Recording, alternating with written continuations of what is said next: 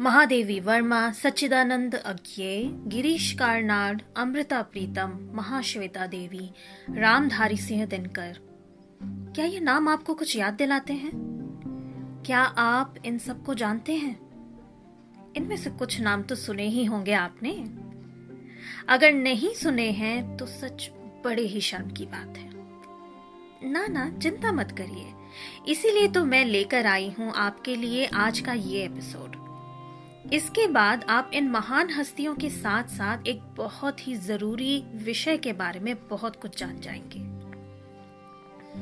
ये सभी नाम साहित्य जगत के वो नाम हैं, जिन्हें अपनी साहित्य सेवा के लिए भारत के सर्वोच्च साहित्य सम्मान ज्ञानपीठ पुरस्कार से सम्मानित किया गया। इन छह मशहूर साहित्यकारों के अलावा अब तक बावन और ज्ञानपीठ पुरस्कार दिए जा चुके हैं। यह पुरस्कार 1965 में भारतीय ज्ञानपीठ द्वारा शुरू किया गया था और पुरस्कार किसी भी साहित्यकार को उसकी सर्वश्रेष्ठ रचना के लिए दिया जाता है। पहला ज्ञानपीठ पुरस्कार मलयालम भाषा के विख्यात कवि श्री जी शंकर कुरूप को दिया गया था। श्री कुरूप को महाकवि जी भी कहा जाता था। ज्ञानपीठ पुरस्कार के अलावा उन्हें भारत भूषण साहित्य अकादमी पुरस्कार और केरल साहित्य अकादमी पुरस्कार भी मिल चुके थे। ज्ञानपीठ पुरस्कार के चयन की प्रक्रिया जटिल है और कई महीनों तक चलती है। इस प्रक्रिया का आरंभ विभिन्न भाषाओं के साहित्यकारों, अध्यापकों, समालोचकों, प्रबुद्ध पाठकों, विश्वविद्यालयों, साहित्यिक तथा भाषा से जुड़ी संस्थाओं के प्रस्ताव भेजने के साथ होता है।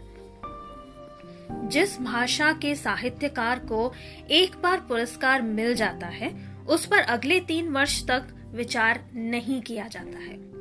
हर भाषा की एक ऐसी परामर्श समिति है, जिसमें तीन विख्यात साहित्य समालोचक और विद्वान सदस्य होते हैं। इन समितियों का गठन तीन तीन वर्ष के लिए ही होता है।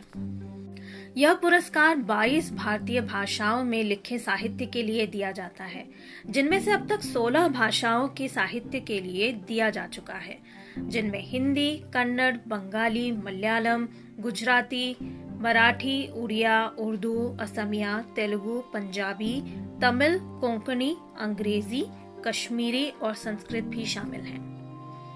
1965 में जब पुरस्कार शुरू किया गया था, तब पुरस्कार राशि डेढ़ लाख रखी गई थी, जिसे 2015 में बढ़ाकर 11 लाख कर दिया गया। ज्ञानपीठ पुरस्कार के साथ दी जाने वाली वाघ देवी की कांसे से बनी प्रतिमा असल में मालवा के सरस्वती मंदिर में स्थित मूर्ति की अनुकृति है। इस मंदिर की स्थापना प्रसिद्ध राजा भोज ने 1035 ईस्वी में की थी। इस पुरस्कार के एक विचार से, एक सच्चाई तक का सफ़र किसी चलचित्र या मूवी से कम रोचक नहीं। भारतीय ज्ञानपीठ के संस्थापक श्री साहू शांति प्रसाद जैन का परिवार साहित्य के क्षेत्र में कुछ करना चाहता था। इसी विचार के साथ 22 मई 1961 को उनके 50वें जन्मदिन पर उनके परिवारजनों ने सोचा कि उन्हें साहित्यिक या सांस्कृतिक क्षेत्र में कुछ ऐसा महत्वपूर्ण काम करना चाहिए जो राष्ट्रीय गौरव भी हो तथा अंतर्राष्ट्रीय प्रतिमान पर खरा उतरे। इसी विचार के अंतर्गत 1961 को भारतीय ज्ञानपीठ की संस्थापक और अध्यक्ष श्रीमती रमा जैन ने एक गोष्ठी में इस पुरस्कार का प्रस्ताव रखा। विभिन्न भाषाओं के लगभग 300 विद्वानों की विभिन्न गोष्ठियों में हुए गहरे विचार विमर्श और चिंतन के बाद 1965 में पहले पुरस्कार विजेता की घोषणा की गई। साल 2021 का ज्ञानपीठ पुरस्कार कोंकणी साहित्यकार दामोदर मौजो को दिया गया। अब ये देखना है कि साल 2022 का ज्ञानपीठ पुरस्कार किस साहित्यकार को और उसकी किस रचना के लिए दिया जाएगा। आशा है आपको ये जानकारी रोचक लगी होगी। अगले एपिसोड में मैं, आशा, फिर आऊँगी एक और रोचक विषय के साथ। तब तक के लिए नमस्कार।